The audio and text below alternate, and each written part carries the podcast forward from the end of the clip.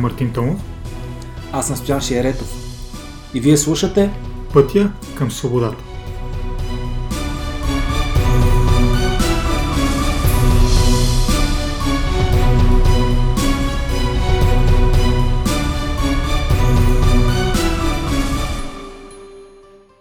Здравейте, скъпи слушатели!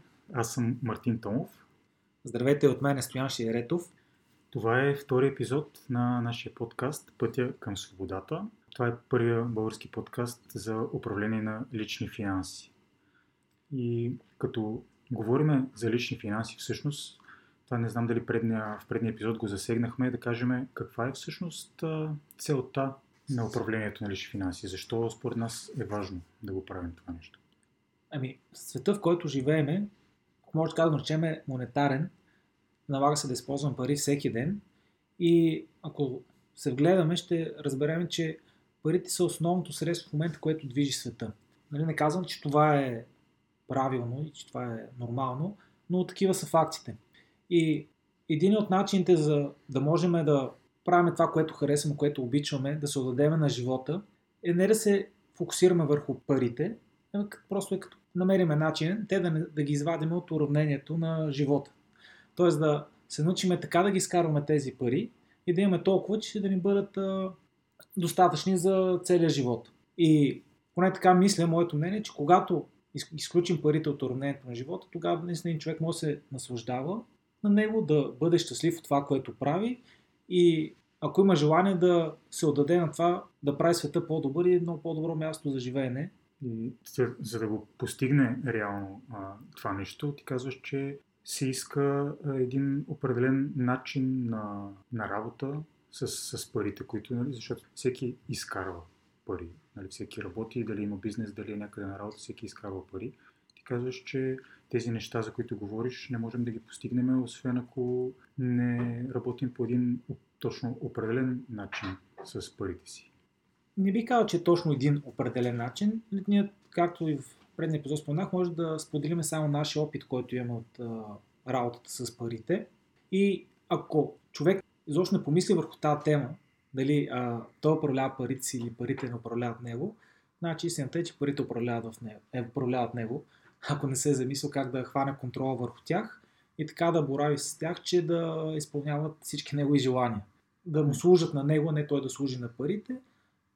Един от примерите, който мога да дам е, когато човек се фокусира върху повишаването на доходите, нали, само върху това, върху тази част от работа с финансите, как да изкарва повече пари, без да мисли за това какво се случва с тези пари, когато ги изкарва, тогава се вече той е притиснат от една или друга гледна точка, за да изкарва повече пари. Тогава той става роб на парите, защото реално така се е повлиял от парите, че му се налага да изкарва все повече и повече пари, за да може примерно да запази стандарти на живота или да го увеличи, или ако иска да бъде в някаква среда, по-висока класа, не, така както висша класа, на богатите или на богато изглеждащите, както може да се каже. Да, той един вид ти спада, така понякога човек пада в една спирала, в която е все по-зависим става от доходите си, защото е постигнал някакъв стандарт на живот, от който вече му е трудно да се откаже. И става зависимо от това той да не пада вече под това ниво на доходи, което има в момента, защото би му се наложило да намали стандарти си на живот. Може би тук е момент, в който да дадем нашите дефиниции за това какво е богатство и какво е богат човек.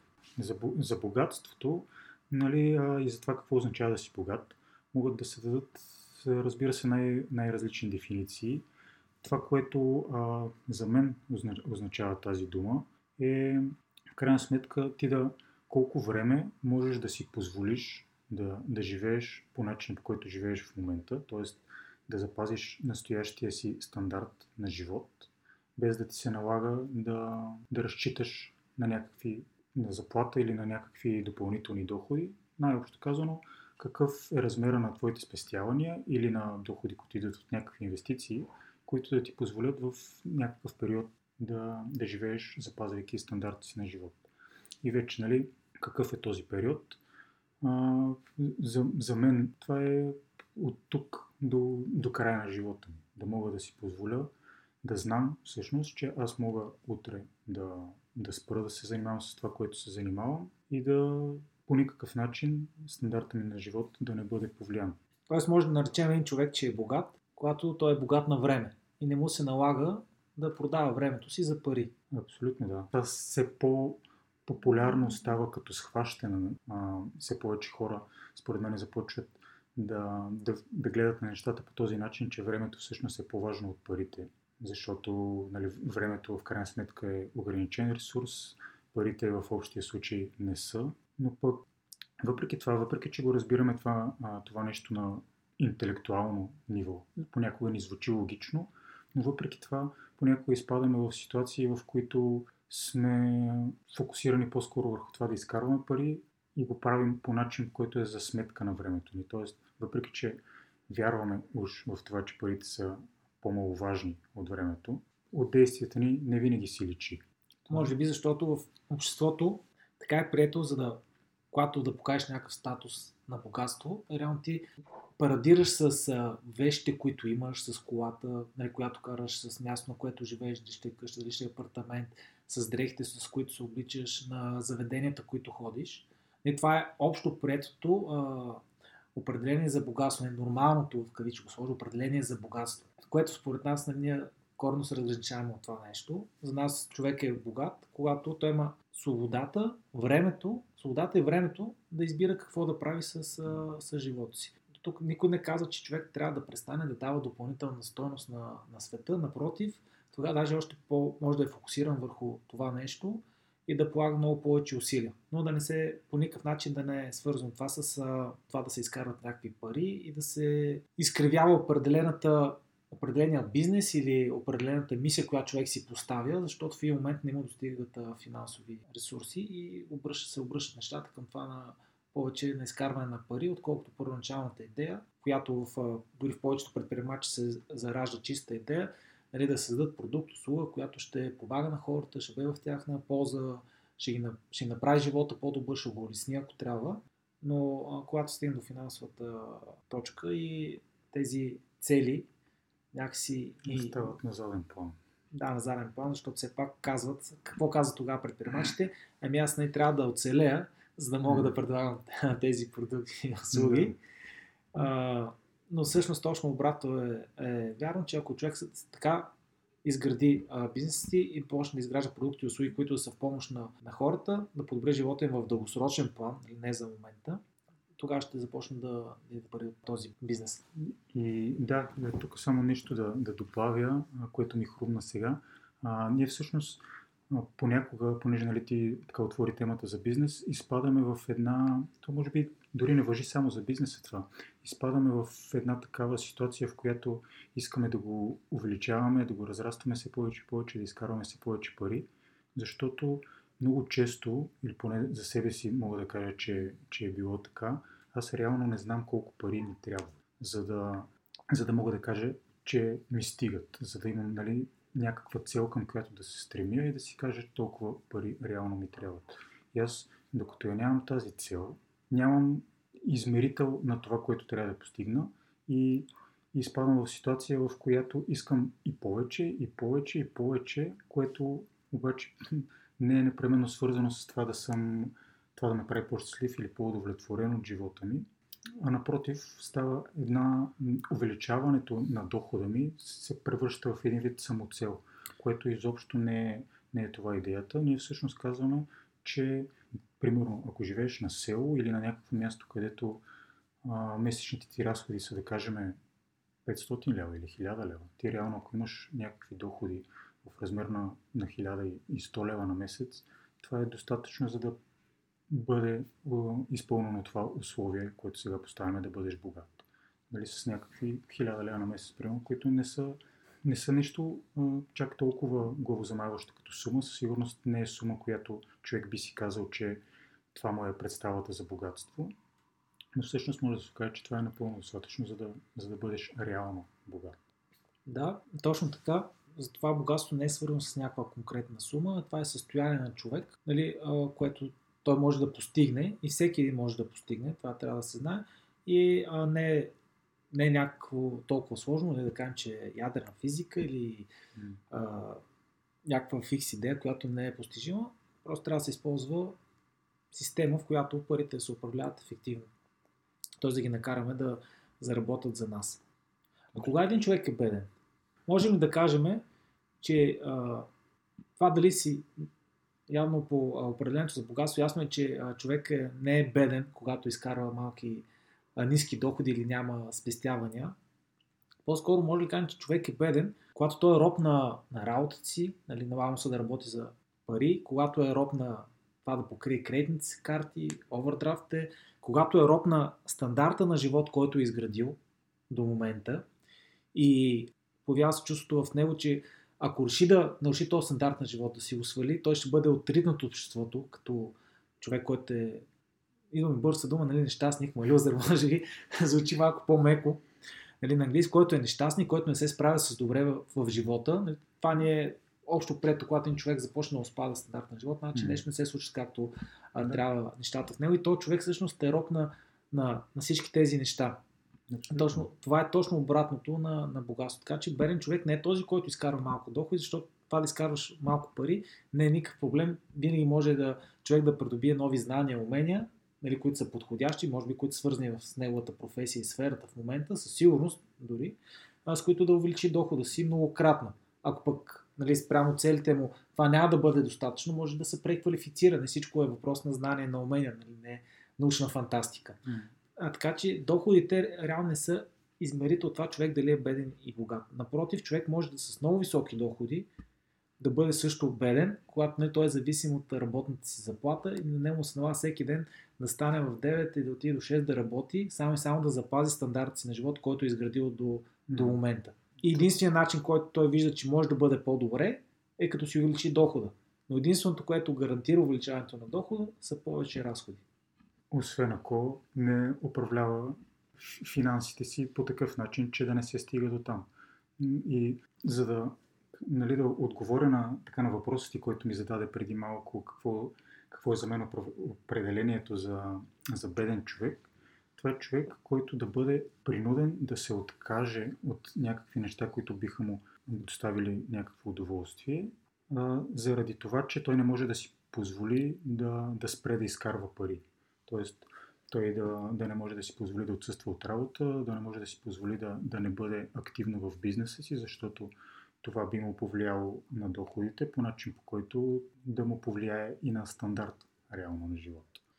Добре, понеже споменахме за една от основните заблуди при парите, че ако имам повече доходи, живота ще ми се оправи, ще мине към по-добро. И тук съм забелязал, че първата стъпка, която предприемат хората, един човек за това да увеличи доходите си, е да помисли как от наемен работник може да мине това, което прави, да се преквалифицира и да създаде някакъв малък бизнес, собствен бизнес, стане собственик на бизнес. Да, ти забелязал ли с такова нещо? Да, при мен точно така стана всъщност.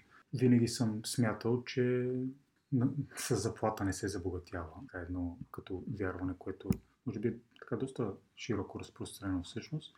И мислейки по този начин, аз си мислех как, ако искам реално да постигна нещо в финансова посока, реално да мога да разполагам с много пари, да бъда богат, по начин, по който съм го определял това тогава, е да имам някакъв собствен бизнес, да се занимавам с бизнес, където доходите ми реално биха били, нали, неограничени.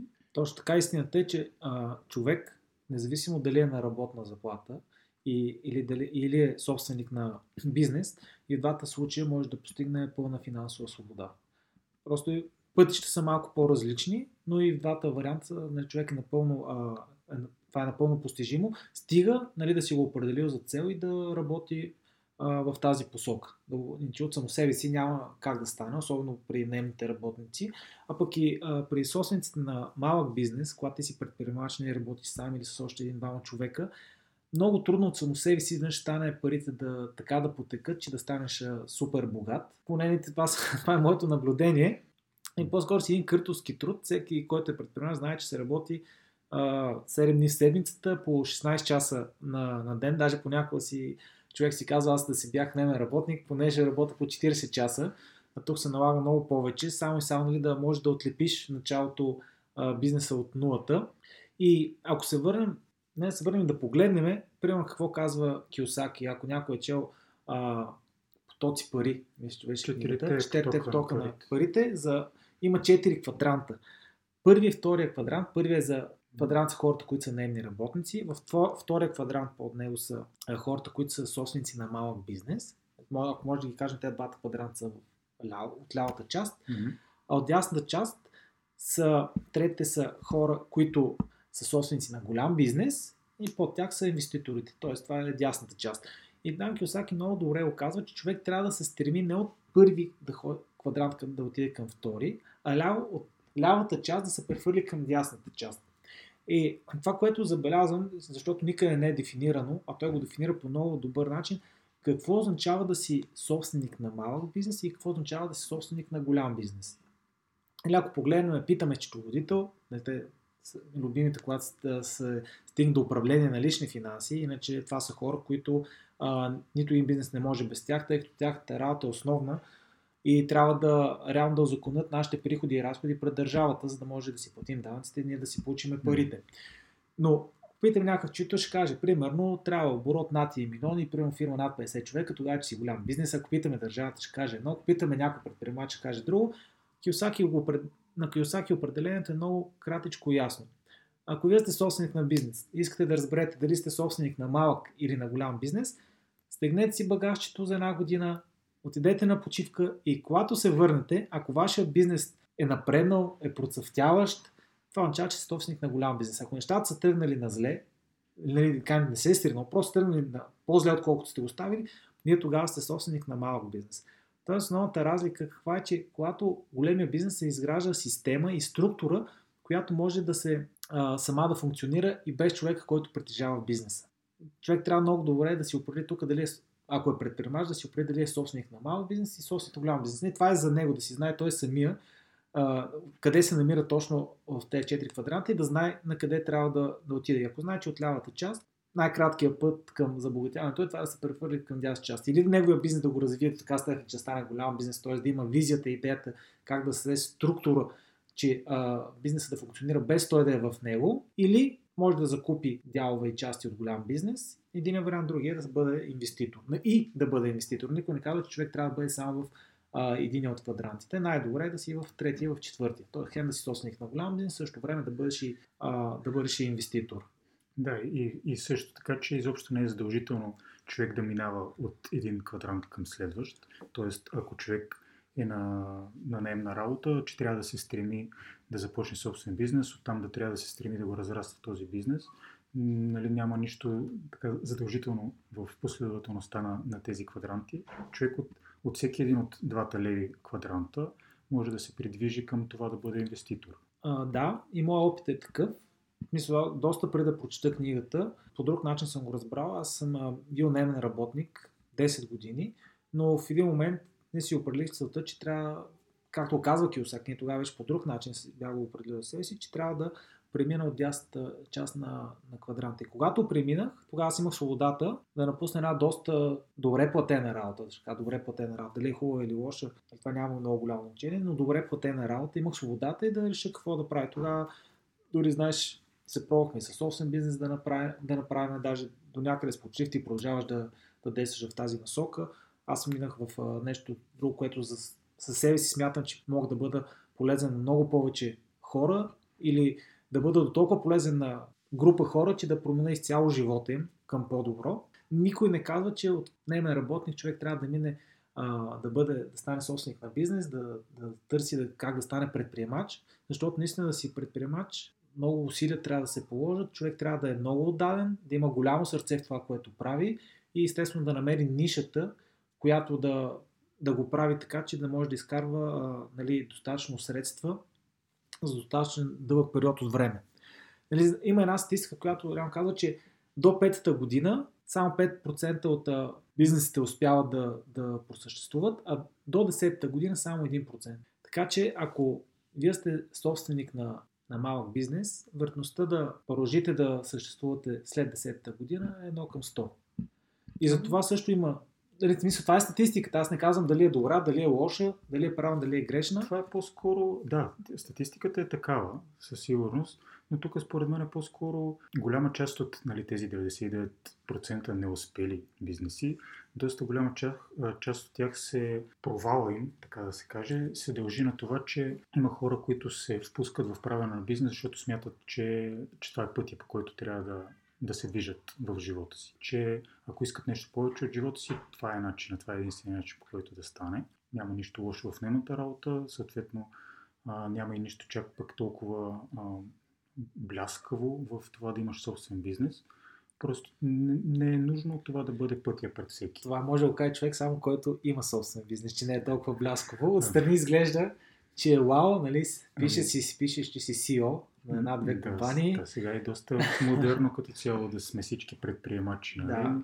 Или във Фейсбук да си пишеме CEO. Така че мога да ти кажа, че хората, които са на дневни работи, изобщо в момента ти вярват, че не е толкова блясково. Ти сам си шеф, никой не ти казва какво да правиш. Възможно, как да го правиш, кога да ставаш, в кой офис да отидеш. Даже когато си предприемач, понякога дори нямаш офис, нали? Трябва да свършиш цялата работа без офис. Да, нямам офис. Но да, тук идеята ми е по-скоро да кажа своето мнение за това нещо, че това, че човек трябва да се стреми към това да има собствен бизнес, според мен е една заблуда. Че пътя към благосъстоянието непременно минава през това нещо. Освен ако няма идея или не е видял възможност, такава, която да изцяло да промени живота на хората, които се докоснат до неговите продукти и услуги, тогава според мен той е задължен да започне да го прави този бизнес. Ако трябва да се научи как се намира финансиране, нали, ако са необходими повече финанси, нали, така заблуда, че примерно за собствен бизнес трябват много пари. Истината е, че не трябва чак толкова много пари. Хубаво да имаш, достатъчно да имаш идея и желание, кораж, въодушевление и да действаш. Парите не могат да компенсират липсата на това да имаш идея, да имаш страст, нали, за даденото нещо по никакъв начин. С моя бизнес съм го започнал реално без никакви пари даже. Просто с много голяма инвестиция от страна на време. Добре, а ти от финансова гледна точка, как си разпределен финансите? Само на потоци от бизнеса ли разчиташ? Има ли нещо друго? Как управляваш като цяло парите си като предприемач, ще те питам? Първо, в началото беше малко по-различно, тъй аз като цяло в началото си представях нещата по малко по-различен начин. Нали, това беше, така смятах, нали, че начина да бъда богат е като имам бизнес. В момента, в който започнах да изкарвам малко повече пари, отколкото до тогава изкарвах, нали, така се стекоха нещата, че в рамките на 4-5 месеца, в който си се занимавах с собствения бизнес, то тогава беше още... Така, в свободното си време, или парт-тайм, работех и на работата си и се занимавах с бизнеса си. На петия месец така се оказа в един момент, че аз изкарвам от бизнеса си толкова пари, колкото ми беше заплатата на работа, която беше, нали, като строителен инженер, добре, като цяло платена работа. И това беше заплатата, до която бях достигнал за 6 години. И в един момент, нали, на петия месец с бизнеса се оказа, че изкарвам толкова пари, колкото след 6 години на работа. Реших, че искам да се развивам в тази посока, в която бях почнал с бизнеса. Нали, напуснах работа, отделихме още повече време, съответно и парите, които изкарвах, станаха повече. И в един момент се оказаха дори, не че са били чак толкова много, но повече, отколкото можех тогава можех реално да управлявам. И така, имаше една-две грешки в този период, които направих финансови, които ме доведоха до това, че нали, не е достатъчно просто да изкарваш повече пари, трябва да знам и какво да правя с тях. И в този момент започнах да се интересувам и от някакви възможности за инвестиране. По някакъв начин да се опитвам да направя така, че парите ми да започнат да работят за мен. Това, което от самото начало, често казано, много не ми допадна, беше, че това, което виждах като популярно, нали, в моята среда от хора, които бяхме тогава, че инвестиционните посоки, в които тръгваха хората, бяха да се инвестира на фондовата борса, най-общо казано. Това беше една сфера, от която аз не разбирах много, но това, което виждах от нея, е, че, нали, те се стремяха към някакви доходности от порядъка на примерно 6-7% на година. Нали, това като цяло е Има по-силни години, има съответно и кризи периодично, но... за по-дълъг период. Да, за по-дълъг период, средно 7% доходност. Което аз като си направих една сметка, какво означава това реално, беше, че на мене ми трябват наистина много години, за да постигна някакъв значим финансов резултат. И аз тогава си казах, т.е. по-добре да си се концентрирам върху бизнеса, там изкарам много повече пари. След 40 години да имам примерно няколко стотин хиляди долара, примерно с инвестиране по този начин, аз тия пари мога да изкарам тук за няколко месеца, защо да го правя. Тоест защо да рискуваш и да губиш време да навлизаш в нещо, което не ти е фокус, не ти е интерес, нали, да се развиваш в него, тъй като ти като собственик на бизнес искаш да се развиваш и да натрупваш знания, умения в тази насока. Инвестирането през фондовата борса се е налагало да получиш съвсем нови знания, нали, да четеш, нали, да пробваш, да тестваш как се случват нещата, защото едва ли от първия път стигате доходности, след като хората се стремат към тях. Ясно е, че докато се научиш, най-вероятно ще губиш, нали, което нормално всеки предприемач знае, че в началото човек се учи на проба грешка, докато разбере как работят нещата си. Да, и това всъщност са най-добрите уроци, тези, за които съм си платил, съм изгубил някакви пари, за да науча нещо. И другото, което е, че то първоначалния ми период, когато, нали, имам някакви пари, но не знам какво да правя с тях, се оказа всъщност, че има доста хора, които имат идея какво мога да направя с парите. В смисъл, нали, те знаят какво аз да направя с парите си, което обикновено са някакви неща, които облагодетелстват тях по някакъв начин, не непременно мене. И в последствие така доста се стеха нещата, че започнах малко по-зряло да се отнасям с това нещо.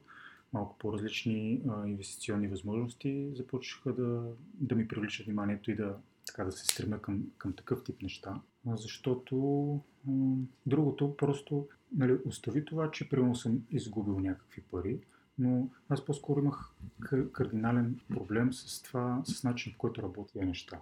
Специално тук говоря за инвестиции на фондовата борса. Там се създава се едно впечатление, едно вярване в хората, че това е най-сигурният, едва ли не, начин на инвестиране на пари, защото пазара винаги е нагоре, нали, гледайки назад, защото ние не може да гледаме като цяло в друга посока, гледайки назад. От край време пазара е непрекъснато нагоре, има кризи, има спадове, но винаги след това се компенсират и наистина, като погледнеш назад, кривата на доходността е само нагоре. Основното в момента на фондовете борси се трейдва на тях, т.е. не се търси дългосрочна перспектива в компаниите, от които се закупуват акции, а се търсят маржовете. Дали това е масовото, което се прави в момента, или греша? По принцип, това е един така обобщен поглед, с който съм съгласен. Със сигурност има компании, които са така иновативни, в които реално има стойност, но това, което в момента се случва, е, че там масово се изливат едни пари. Нали, сега не е тайна.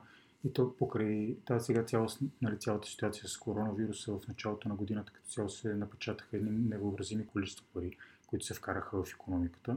Но дори преди това тенденцията беше такава. Нали? Те просто се печатаха едни пари, на английски се наричат helicopter money, са едно, нали, едни пари от въздуха, които ти пускат от хеликоптер на главата.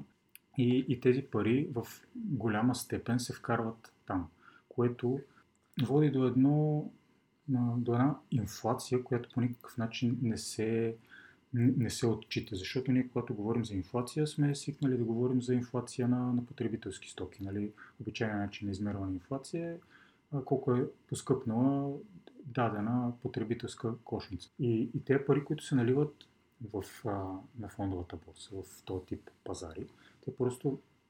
Това води до едно надуване на цената там, което не е непременно свързано с повишаване на стойността, която да дават тия компании. Има един термин, един коефициент, който е PE, Price Earning, т.е. това е на български ще рече цената на единица печалба, т.е. на каква цена ти закупуваш дадена акция и каква е печалбата, която може да очакваш от тая акция. И това, нали, съответно е един коефициент. И в последните, мисля, 10 години, сега не съм точно, нали, сигурен, но в последните 10-11 години този коефициент се е дигнал с нещо сорта на 350-400%. Тоест цената на акциите расте много повече от реалната доходност от тези акции, като изключиме, нали, капиталовата доходност, защото цената чисто инфлационно, като се дига, капиталовата доходност ти се повишава. Притежателите на тези акции стават по-богати на теория, защото, нали, техните 100 акции, ако са стрували $1000, сега вече струват примерно $5000. Но това е една илюзия за богатство като цяло, защото това нещо отдолу няма фундамент. Това е стойността, която, да, тези компании, нали, дават по-голяма стойност с времето, предлагат повече продукти, по-качествени продукти и така нататък в общия случай, но растежа на цената многократно надвишава увеличаването на полезността им, така да се каже. И това е едно нещо, което според мен е... Всеки момент може да се сринат. И това не е устойчиво, да, това няма как да завърши. Ако има слух някакъв защо тази компания, всичко се срива. Ами той това се вижда напоследък и то не в последната година, това от доста време. Финансовите пазари се движат в огромна степен от някакви политически събития, не непременно от икономически или от бизнес събития. Ами, примерно, Доналд Тръмп направи някакво изказване в Twitter и пазара веднага реагира. И реално политиката се оказва така, че има по-голямо влияние върху тия пазар, отколкото някакви чисто икономически и пазарни принципи. Тоест може да обобщим също така, че в фондовата борса, ако участва човек по някакъв начин, няма абсолютно никакъв контрол върху това, което се случва там. Има една илюзия за контрол, бих казал, защото, нали, мислим си, че когато сме в крак с новините, когато се стремим да се информираме максимално своевременно с това какво се случва, или пък, примерно, следваме, нали, Доналд Тръмп в Twitter и в момента, в който той твитне нещо, ние започваме да се учим след това как ще повлияе на пазарите, за да можем да реагираме така, че да се възползваме. Но това е абсолютна илюзия. Не?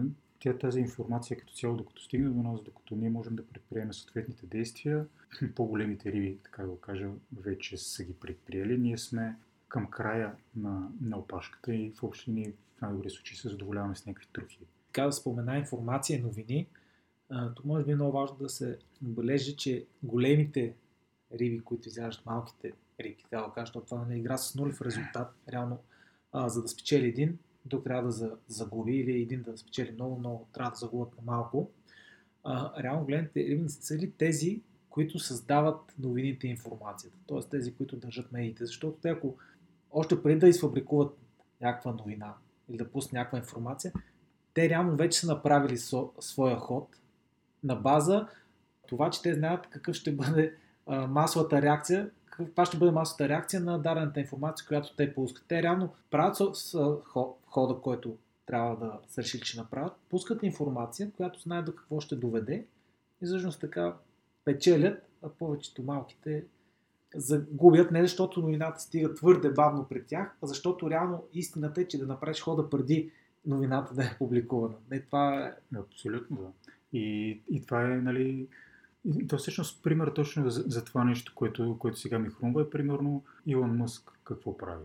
Той, нали, това също, което го казах за Доналд Тръмп, че той влияе на пазарите, същото важи и за Илон Мъск, специално по отношение на Тесла. Той направи някакво изказване или пък преди няколко години участваше в един популярен подкаст, в който той, нали, освен че е подкаст, освен звук има и видео, нали, заснемат го и там беше пушил трева, примерно.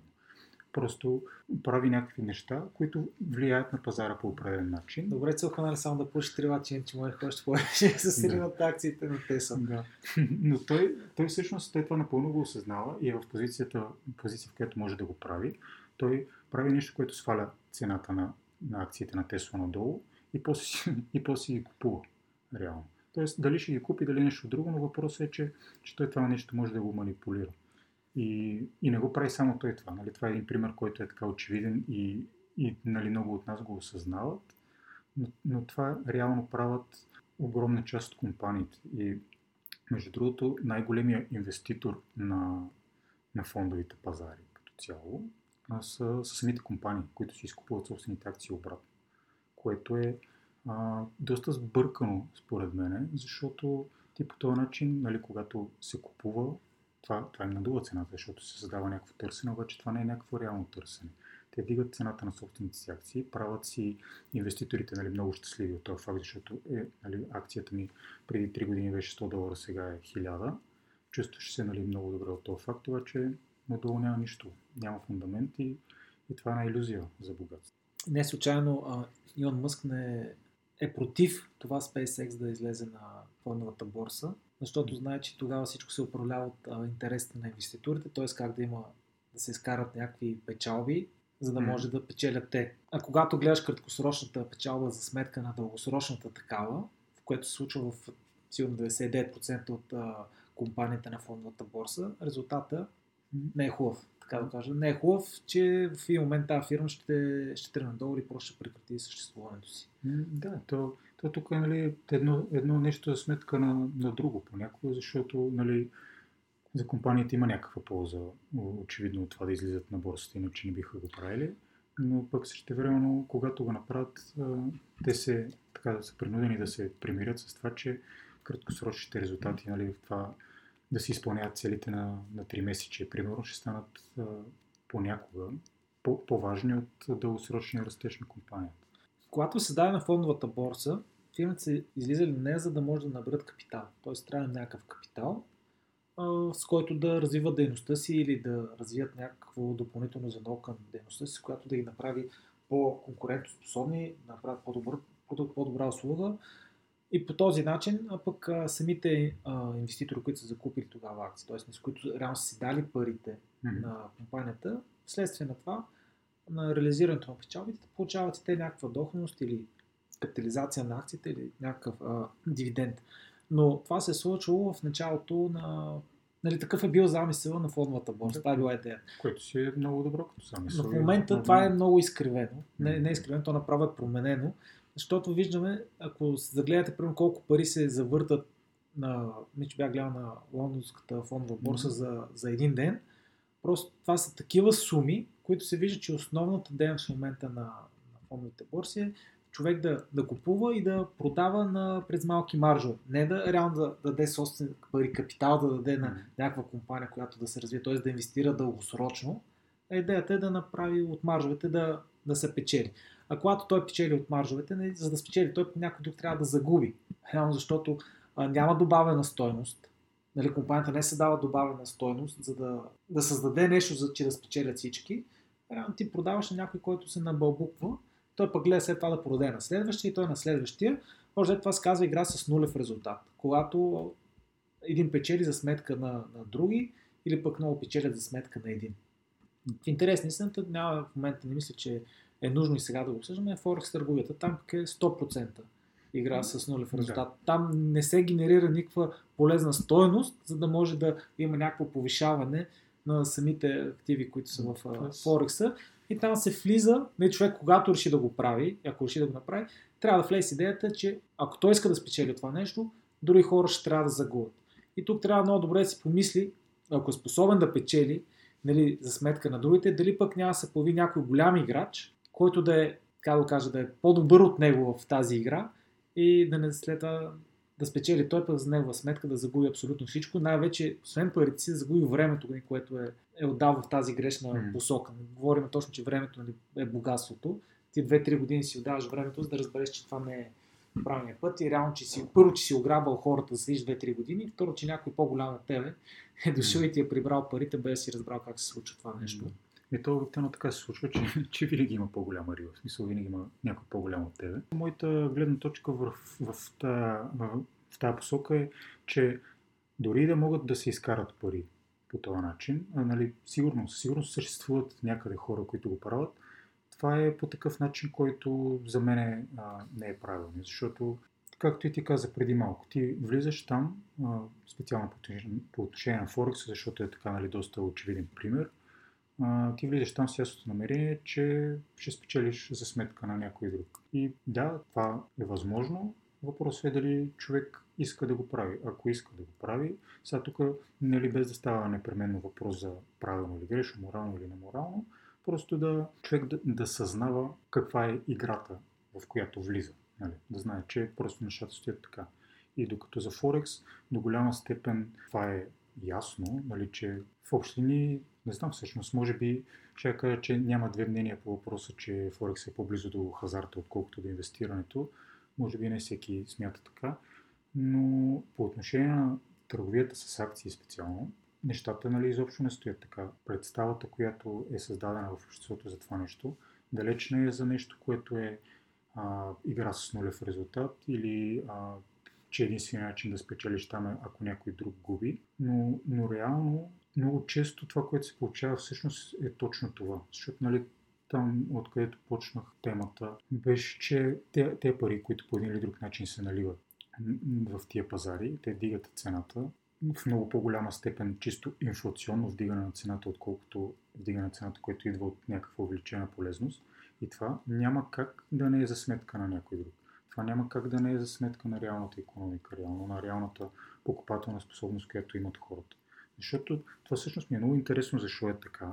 Когато се изчислява инфлацията, се прави едно много категорично разделение между тази чисто потребителската инфлация, цената на потребителската кошница и финансовите пазари. Тоест просто сме решили, че финансовите пазари изобщо по никакъв начин не ги отчитаме, когато става въпрос за инфлация. Ние просто не гледаме на там, не ни интересува, а то всъщност доста би следвало да ни интересува. Защото, за да разбереш отговор на това въпрос, трябва да си отговориш първо на един друг въпрос. Какво е инфлацията и защо тя съществува? Аз съм си дал отговор за мене, може би който е валиден за повечето, които се замислят в това, че инфлацията е финансов инструмент, с който реално държавите регулират богатството на обикновените хора. И това е резултата. Дори да не е това официалната дефиниция, това е резултата. Ако е това официалната дефиниция, това означава, че който я даде да се самоубие. Но ако го приемем по този начин, тогава ще разбере, защото инфлацията е една, те реално заявяват, че инфлацията е много, много по-ниска.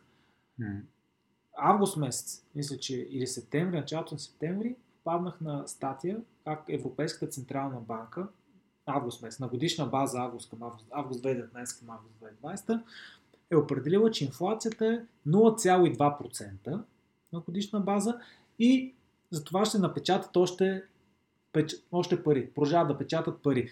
Или по друг начин казано, ето, видяхте пролетта колко пари напечатахме, инфлацията не мърда, няма проблем, спокойно, затова ще печатаме още повече. А печатането на пари, т.е. увеличаването на обема пари, който е в оборот, без да се увеличат продуктите и услугите, напротив, те даже в момента на криза намалят, в тази криза продукти и услугите намаляват, ето сега затварят пред локдаун сме, ще затворят много заведения, много магазини, това са места, които се предлагат различни продукти и услуги, а от друга страна увеличаване на масата, пари води до само до едно и то е много висока инфлация.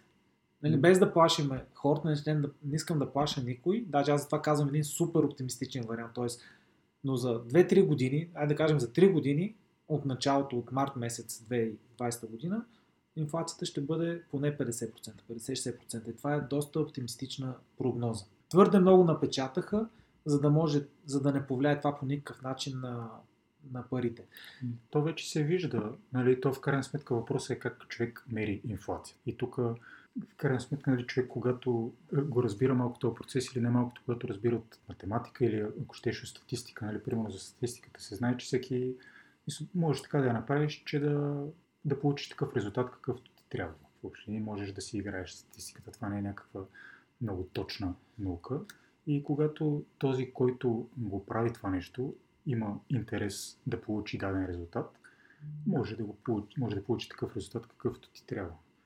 За това, което цитира като инфлация 0,2%, това е на Европейската централна банка, официална на годишна база август към август. Това е някакъв безобразен абсурд. В смисъл, то дори тази официалната инфлация като цяло на годишна база, която обикновено се движи в рамките на 2-3%, е, би казал, пълен абсурд.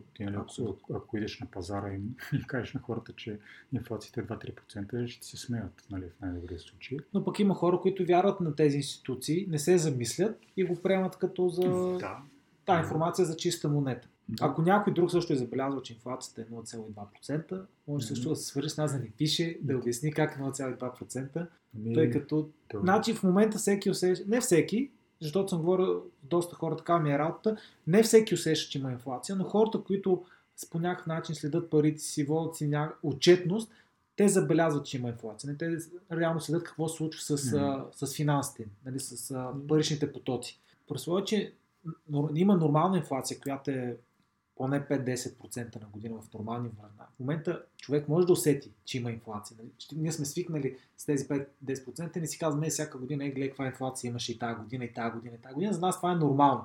Да съществува някаква инфлация между 5-10% на годишна база. И не усещаме. В смисъл, не даваме... Изобщо не усещаме, че да коментираме. Когато дойде време, година, в която почваме да коментираме, че има инфлация, че да инфлация е над тези 5-10%, ние усещаме това, което е над тези 5-10%. Нещо, което е над нормалното, което се случва всяка година. То реално, какво значи 5% инфлация? Доматите миналото лято, примерно, ако са били 2 лв. На килограм, тая година да са 2 лв. И 10 стотинки. Което мисля, че... Не, специално зеленчуци тази година поскъпнаха много, тъй като нали, самото производство и реколтите не бяха добри, пак породени от коронавирус. Това, което казваме, че се намаляват продуктите, услугите, от другата страна хората имат повече пари и те са... Като казвам, хората имат повече пари, нали, напечатане са повече пари, като целта тези пари да влезат в обращение, да се дадат на хората, на бизнеси, да се подпомага точно това, което правят големите държави. Сега България това не се прави. Мое лично мнение, аз съм го изразил при това с Марти, е, че нашите управници изобщо не знаят какво се случва на глобално ниво и какво трябва да правят в тази ситуация. Виждаме, примерно в Германия на всяко дете по 500 евро се дава, само защото нали, си дете, което и България може да се направи. Така, че парите са напечатани, те ще ни ги отпуснат тези пари и към България. В Англия в момента е локдаун и всеки ни работещ получава 80% от заплатата си, без да излиза от къщи. Даже на тях им е забранено да излизат от къщи, освен за дори хранителните продукти им ги доставят до тях. Това е още един начин тези пари да се вкарат в обращение, защото ако се напечаташ ни пари без да ги вкарат в обращение, няма да има нали, голяма файда от тях да влезат в икономиката. Та, когато има по-малко продукт, примерно както ти започна с зеленчуците и плодовете тази година, реколтата беше по-слаба, а също време имат хората повече пари, поради това, което обясних, защо имат повече пари. Нормално е човек да даде повече пари за, примерно, за определена стока, колкото го е правил това предната година. И това поражда инфлация. Продукта поскъпва. Това си е вече базов такъв икономически принцип. Нали? Това не може да доведе до нещо друго. Да, мен ми се иска, освен да посочим проблема, нали, да отворим съзнанието по някакъв начин на хората към това, което се случва, нали, да дадем и някакво решение, защото ясно е, че ако имаш в момента пари в банкова сметка или под дюшека си ги сложи или където ги държиш тези пари, те се стакат всеки един ден. Това, между другото, може би хубавото нещо на това, че нали, лихвите по депозитите в последно време станаха на практика отрицателни, че хората, понеже това беше може би най-разпространения начин за инвестиране.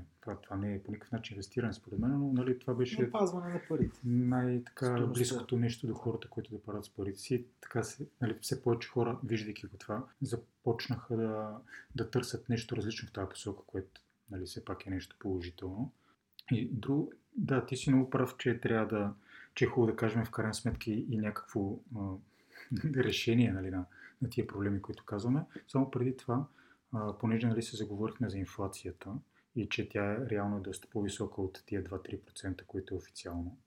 И за да се върна на любимата си тема за борсата и доходността там от 7%, изведнъж се оказва, че тази доходност, която си мислим, че имаме, всъщност далеч не ни върши такава работа, каквато си мислим, че ще ни свърши. Защото нали, ти говориш за 5-10% инфлация, ако приемем дори чисто хипотетично, че наистина е такава, ти с 7% доходност не си до никъде. В един момент след 20-30 години, инвестирайки по този начин, ако изобщо си в състояние да направиш реална оценка, тия пари, които имаш тогава, каква покупателна способност имат, положението няма да е много добро. И в момента чета една книга на MJ DeMarco, автора, който споделя собствения опит на преди милиони сега. И ще използвам статистиката, която той реално дава. То не е статистиката, пример, който той дава, тъй като и той не е, като Мартин, не е голям привърженик на инвестирането на фондовите борси, тъй като за него резултата ще дойде след толкова време, че той го нарича, така ще го цитирам, богатство в инвалиден стол. Или че бъдеш най-богатия в хосписа, или ще бъдеш милионера в старческия дом. Тъйто той тук е дал един пример с, ако имаме $100,000 и ги инвестираме при 15% доходност. Не, това са където повечето... Това е двойна на тази, която не трябва да си гуру едва ли не, да следваш някой много така успешен инвеститор, да си кара 15% доходност, нали? Не за една година, а в рамките на 40 години, ако ги инвестираш тези $10,000 при 15% доходност, нали? Това всеки може да си го изчисли този пример с сложната лихва, как се получава. Означава, че след 40 години човек ще има над $2,5 милиона, което $2,5 милиона звучи много добре. От 10 хиляди. И тук само, че той продължава, те не ви казват, това са ли за брокерите на фондовите борси, че след 40 години вие най-вероятно ще сте мъртви, ако не сте умрели, ще бъдете съвсем близо този момент. И те не ви казват, че след 40 години вашите $2,5 милиона вероятно ще струват около $250,000 на днешни цени. Тоест, 2 милиона и половина ще бъдат 2 милиона и половина. Трябва да гледаш цифрено стойността, която ще има тези 2 милиона и половина, ще бъде на $250,000 днешни пари.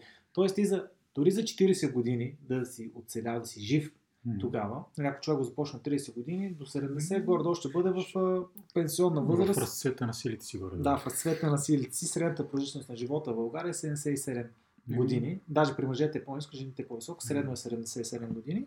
Така че имаш 2-3 години да се насладиш, да бъдеш милионер. И то това е другия проблем всъщност на този подход като цяло, е, че ти дори да тръгнеш погрешен път, стратегията да е погрешна, ти дори да не го осъзнаеш в началото, че трябва да мине толкова много време, че ти да осъзнаеш реално, че този начин няма да те отведе до там, до където искаш да стигнеш, е, че първо толкова е проточено времето, че ти не осъзнаваш, че е грешно, а и другото, което е дори да го осъзнаеш в някакъв момент, шанса вече да е твърде късно е доста голям, защото ти ако на 30-та година от тия 40 осъзнаеш, че така нищо не става, ти вече си на 60. И възможностите са доста ограничени вече в този момент. Това е един идеален пример, който ти за 40 години не имаш 15% всяка година. Почти непостижимо. Това е, да. Почти непостижимо, но след ще дойде някоя друга криза, както сега, както беше 2008 година, когато на 40-50% ще изяде всички инвестирани средства. В началото, може би не обсъдихме, защо хората не успяват, когато използват най-популярните методи за работа с финанси. Или имаше такава идея, искаше нещо такова да обсъдим? Да, ние го споменахме преди да започнем записа, си говорихме за това. Нали? Най-общо казано, това си е така мое схващане, да наречеме. Ако има едно правило 80-20 на парето, което като цяло е доста популярно, най-общо казано, във всяка една сфера, сравнително малка част от даден ресурс е отговорен за голяма част от резултата. 20% от клиентите ти, примерно, ти носят 80% от приходите и това важи във всякакви видове сфери в живота. Примерно 20% от престъпниците извършват 80% от престъпленията. Да. Почти навсякъде това разпределение е... Да. Очевидно, процентите 20-80 са условни. Тук идеята е, че сравнително малка част е отговорна за сравнително голяма част от резултата. И ако приемем най-общо казано, че от цялото население една малката, по-голямата част от хората всъщност не правят нещо специално по отношение на финансите си, не се интересуват от инвестиране и така нататък, докато 20% малката част правят нещо в тази посока. И разглеждайки вече само тия 20%, преобладаващата част от тях пък следват едни и същи така популярни, широко разпространени стратегии, които ги обричат в резултат на посредствени резултати. Мисля, ти няма как да си част от масата, ти да си част от 99% и да искаш резултат като на 1%. Защото всички... Това пък ми е любимото, да слушаме съветите на Warren Buffett, примерно. Защото той може много смислени съвети да дава, със сигурност има на база на какво да ги дава, но той е този в този 1%, дори по-малко от 1%, доста по-малко от 1%, който е в съвсем различна игра от останалите. Правилата за него реално вече са съвсем различни и ние няма как, когато следваме стратегия, която следват 80% от хората, да имаме резултати, каквито имат 20% от хората. С две думи, ако искате да разберете дали нещо, което е много популярно, дали има ефект от него, както споменахме в първото предаване, винаги гледаме резултатите. Аз не съм видял хората, които са около мене, да са супер щастливи от живота си, да правят каквото искат, да се отдадат на хобитата си, да правят света по-добър.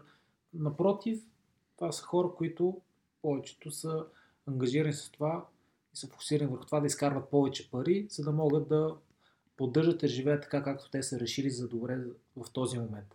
Така че ако използваме най-масовите инструменти, които се проповядват от много гурута, финансови специалисти, финансови консултанти, ще имаме резултат като на всички останали. Mm-hmm. Яйнщайн му е казал, лудо се да правиш едно и също действие, да очакваш различен резултат. Mm-hmm. Така че това не е много работещо, за тези хора, които са решили поне да направят нещо с парите си, а за реално наистина масата е, дори не се замисля за това, че те имат възможност какво да нещо да правят различно, освен да изкарват пари, да харчат пари. За тях живота е това, отиваш на работа, изкарваш пари, независимо дали са малко или много, и тези пари ги изхарчваш в повече случаи за вещи, с които показваш статус в обществото, в социалната иерархия. Стреми се дали да си по стълбицата на социалната иерархия, да минеш на следващото стъпало, т.е. понапъваш се малко, тогава даже има хора, които взимат потребителски кредити за кола или за почивка. Това е резултата, когато човек, целта му е да изглежда по-добре в очите на другите. Нали, да теглиш кредит, за да отидеш на почивка. По-лошо от това сигурно да теглиш кредит и да си купиш кола, която не може да си позволиш. Защото тя всеки месец ще те дърпа назад, като за неща, които трябва да правиш. Поне не знам кое е по-зле от двете, не ще да ги сравнявам, но достатъчно са... Като си говорим за управление на лични финанси, това може би е дъното от към така, финансова култура, да теглиш кредит, за да идеш на почивка, примерно, поне за мене. Тези хора не управляват финансите. Финансите управляват тези хора, тази група хора. Те са подвластни на парите на финансите. Тук няма две, освен тези два варианта, няма средно положение. Или човек управлява парите си, или парите управлява човек. Няма средно положение, ама малко тук ще поработя, защото ми трябва пари, а след това ще си ги направя каквото искам. Човек трябва единствената цел, може би основната цел човек да се научи как да управлява ефективно личните си финанси, да стане той господар на парите, а не парите да бъдат негов господар. Точно това е попита в началото. Да, точно това коментира в началото, да. Добре.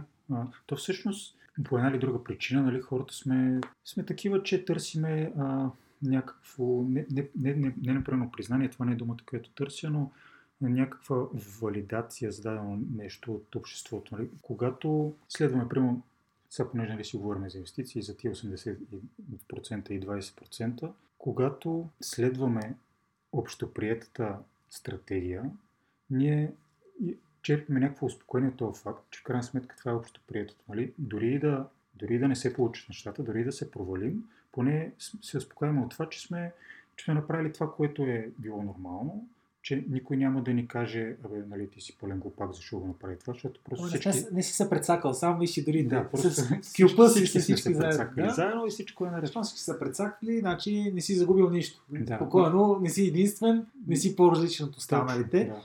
А същевременно, ако направиш нещо различно и се провалиш, нали не успееш, тогава всички ще те сочат с пръст, нали, гледай го това какъв е глупак, защото ти трябваше да правиш това нещо, след като е ясно, че пътя е друг.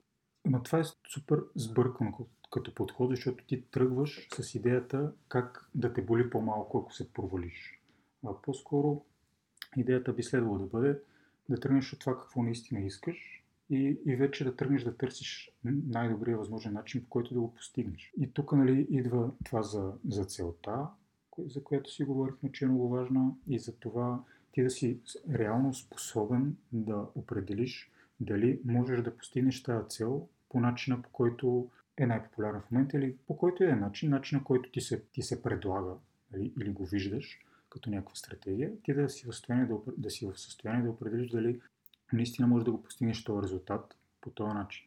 И ако видиш, че не можеш да го постигнеш по този начин, пътищата, така вариантите, които аз виждам, са два. Или да си смалиш целта, така че да съответства на това, което може да постигнеш по този начин, или да търсиш друг начин, който обаче по дефиниция ще минава през това да се сблъскваш с някакво неодобрение или недоверие от хората. Аз мога да ти кажа, защо смаляването на целта не работи, защото когато човек смали целта, той ще я постигне, това е ясно. Но пак няма да бъде удовлетворен и щастлив от нея и все едно, че нищо не е направил. И ако няма, нали, човек не може да седне и веднага да дефинира целта си, което е напълно нормално, защото живота, който сме живяли до сега, ни е казано как нещата не се случват, как не трябва да мечтаеме, тук отиди, купи си тук едно ново, примерно за кое е ново форче тук за 20-30 хиляди. Колко като деца си мечтали да карат нов голф, примерно. Айде, аз съм нататък, нов голф. Да, всеки си мечтае за... Че си имал голф, да не кажем, че обиждаме, нали? Да, аз съм... си имал голф. И имам още. Да, имам още. Мислята е, че всеки като малък мечтае за супер спортни автомобили, за супер неща да направи, нали, с които да промени света, да го направи по-добър. Но в живота са ни показали, са ни казали, са ни бивали камчето много хора и различни образователни системи, авторитети, образователни системи, не ти да те, нали, основното е да те обучи как да си добър работник, не как да променя света. Yeah. Трябва да си работник, не си толкова важен. И човек не вярва, че може да помечтае. Нали, в един момент стига, че ти дори не вярваш, че можеш да помечтаеш за нещо повече от, нали, хубавата почивка и тук да постигнеш нещо малко. Да не искаш така, че, твърде много. Не трябва да се притеснявате, ако в момента не може да се отпуснете да мислите в това точно каква ви е целта и да определите, а в същото време не трябва и това да ви спира да действате. Защото какво лошо е дори да нямате голямата цел, да постигнете една финансова стабилност, която да ви дава възможност да... Дори да ви даде възможност да седнете за половина една година, да четете и да помислите върху целта си. И винаги може да се действа към тази финансова стабилност, когато, нали, човек да може да се, дори да се отдаде не на голямата цел, но това да помисли кога има голямата цел и да повярва, че нещата се случват. Защото когато човек направи малки крачки в тази посока, той ще започне да вижда и да вярва, че нещата са възможни и че могат да се случат и по-съществени неща в живота му. И аз винаги съм дал този пример, като тръгнем да пътуваме. Нали, тръгваме от София за Варна, фаровете колко осветяват напред? 100, най-новите лазерите 450 метра. Те не ти осветяват пътя до Варна.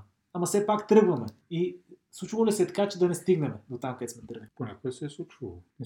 Аз съм тръгвал, между другото, с това на времето, още в гимназията бяхме тръгнали на море с влак с едни приятели за Бургас и в крайна сметка стигнахме във Варна.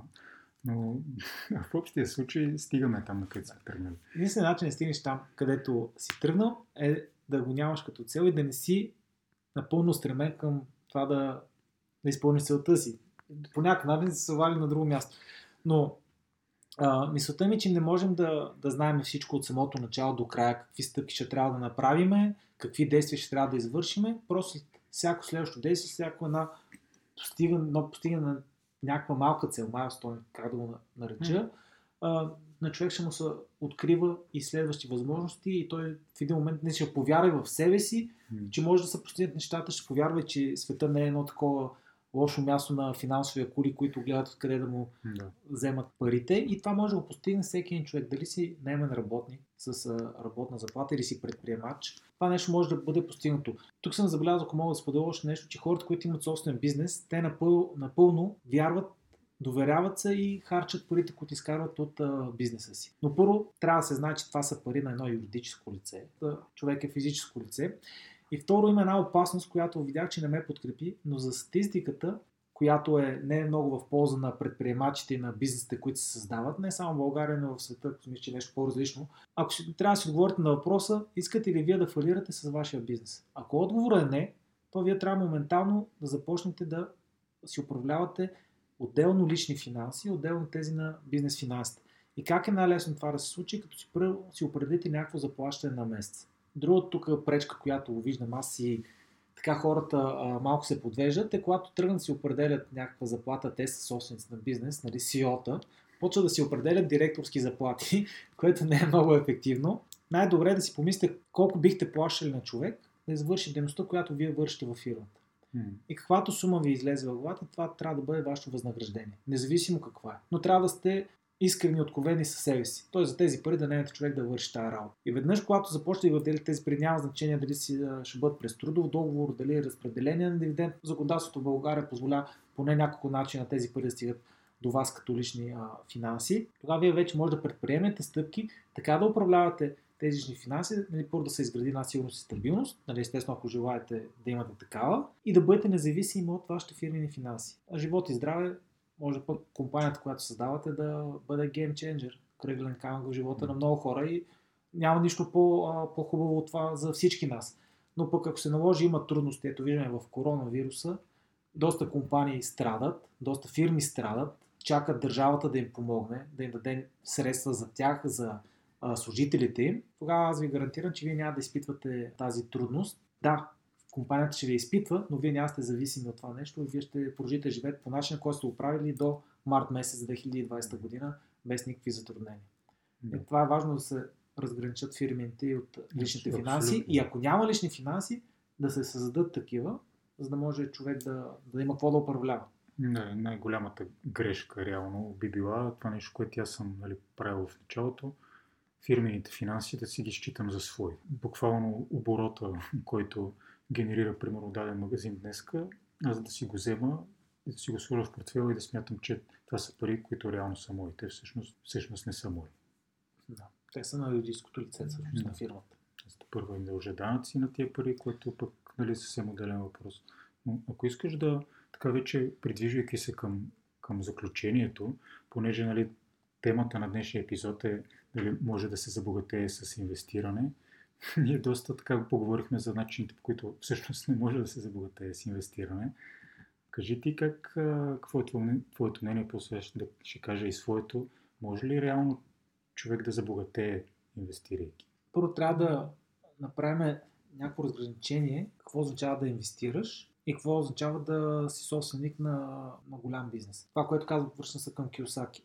Тъй като това е собственик на голям бизнес, означава, че трябва да си единствения собственик, т.е. че трябва да ти я го изградиш. Ти винаги можеш да станеш бизнес партньор или да закупиш част дялове от някакъв бизнес, нали, който този бизнес да си работи, да се развива без да има нужда от твоята намеса. Да. Това си собственик на голям бизнес.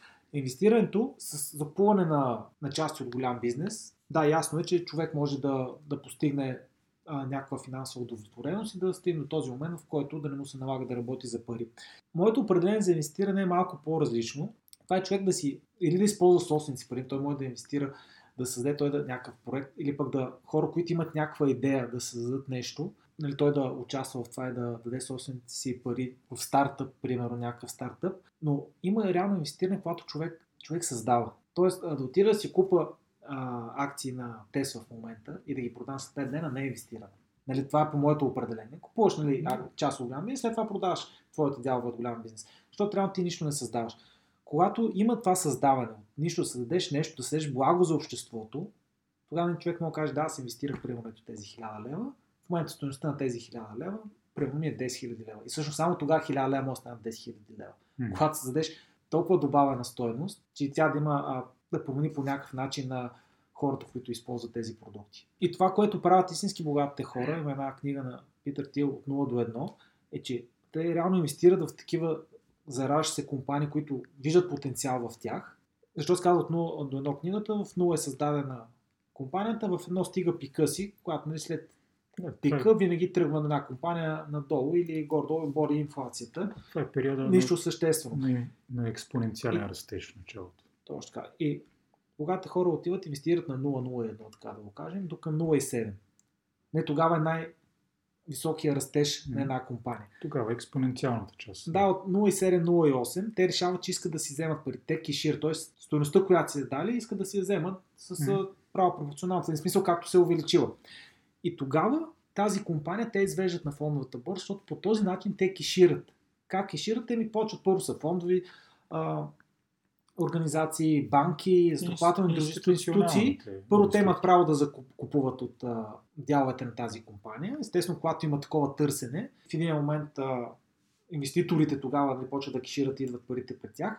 Втори момент е, че се повдигат още малко цени, т.е. 0,7 минаш 0,8, 0,9 и след като минат тези институции, вече и обикновения инвеститор кавички условно, защото така спрям да си инвеститор, отидеш на фондовата борса, тогава влиза вече човек на фондовата борса и той си играе от 0,9 до 1.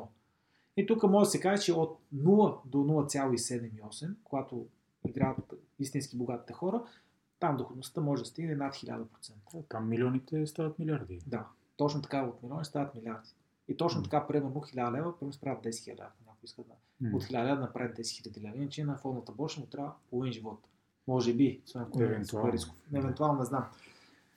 Но това за мен е инвестиране и това да закупиш дялове от голям бизнес. И двете решения, и двете са решения на това човек да подсигури необходимия му капитал, за да бъде така свободен на време.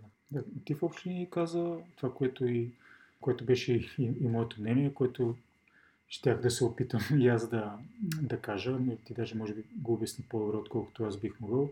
Това, което бих допълнил, нали, като отговор на въпроса може ли да се забогатее с инвестиране, то отговорът е може. Но просто човек трябва да бъде, поред мен, много осъзнат и да е в състояние да прецени по кой начин наистина може и по кой начин не може.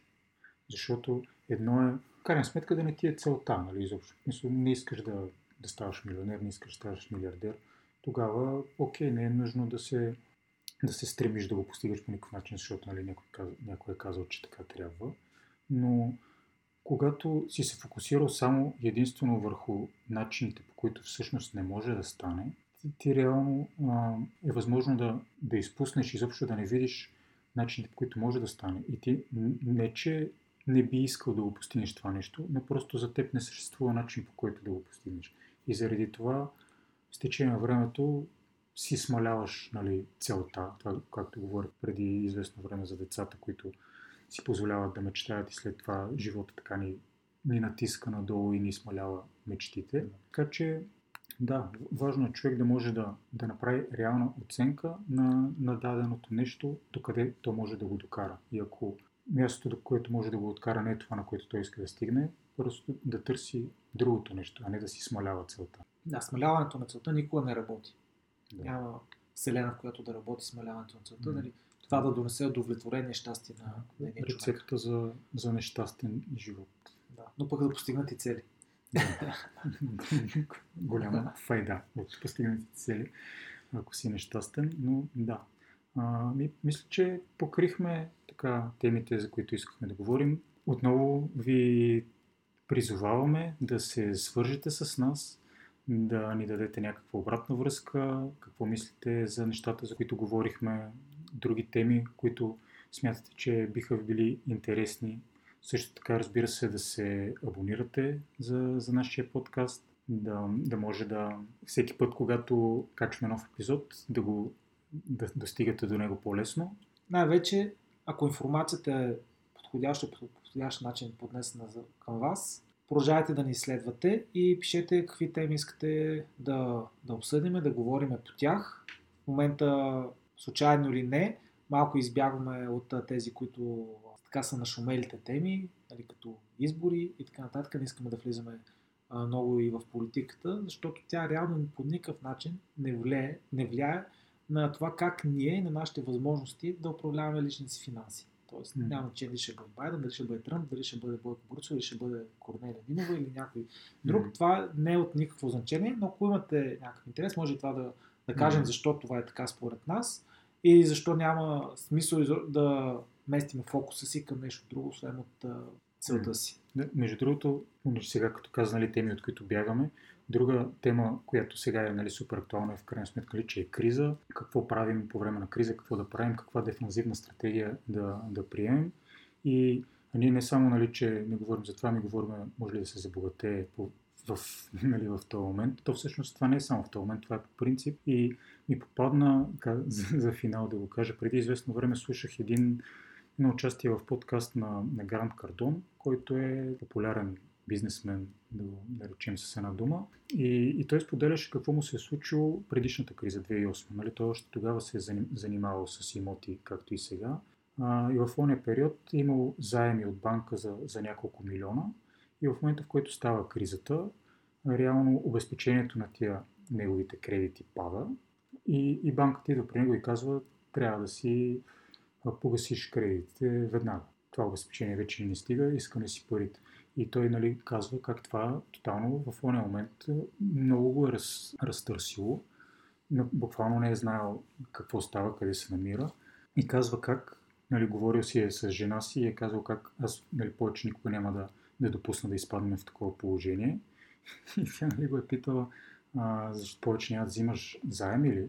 И казва, не, следващата криза, нали, следващия път, когато това стане, няма да им дължа милиони, да ще им дължа милиарди. Тоест, то, нали, както е тази приказка, ако дължиш на някого 100 лева, ти имаш проблем. Ако дължиш на някого 1 милион, той има проблем.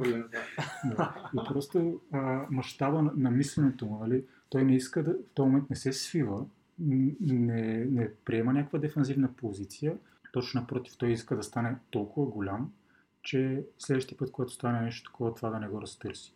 И точно това, поред мен, е и подхода, който, нали, всеки от нас трябва да има в тази криза и в която иде, да не се свиваме, а напротив, да действаме и да се развиваме.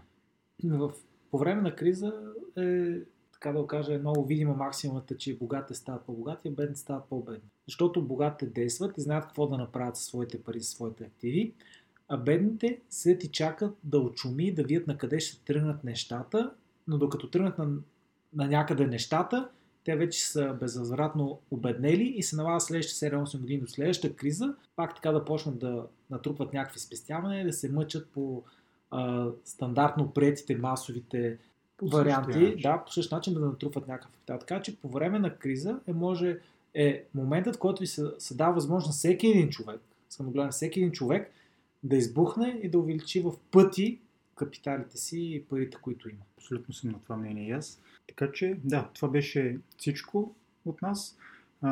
Отново ви призвавам да се свържете с нас в социалните мрежи, да коментирате под линка за този епизод и да коментираме някакви неща. И ако искате да са по-къси подкастовете, не се притеснявайте да ни напишете. Да, този стана доста дълъг, но... Чао и от мен!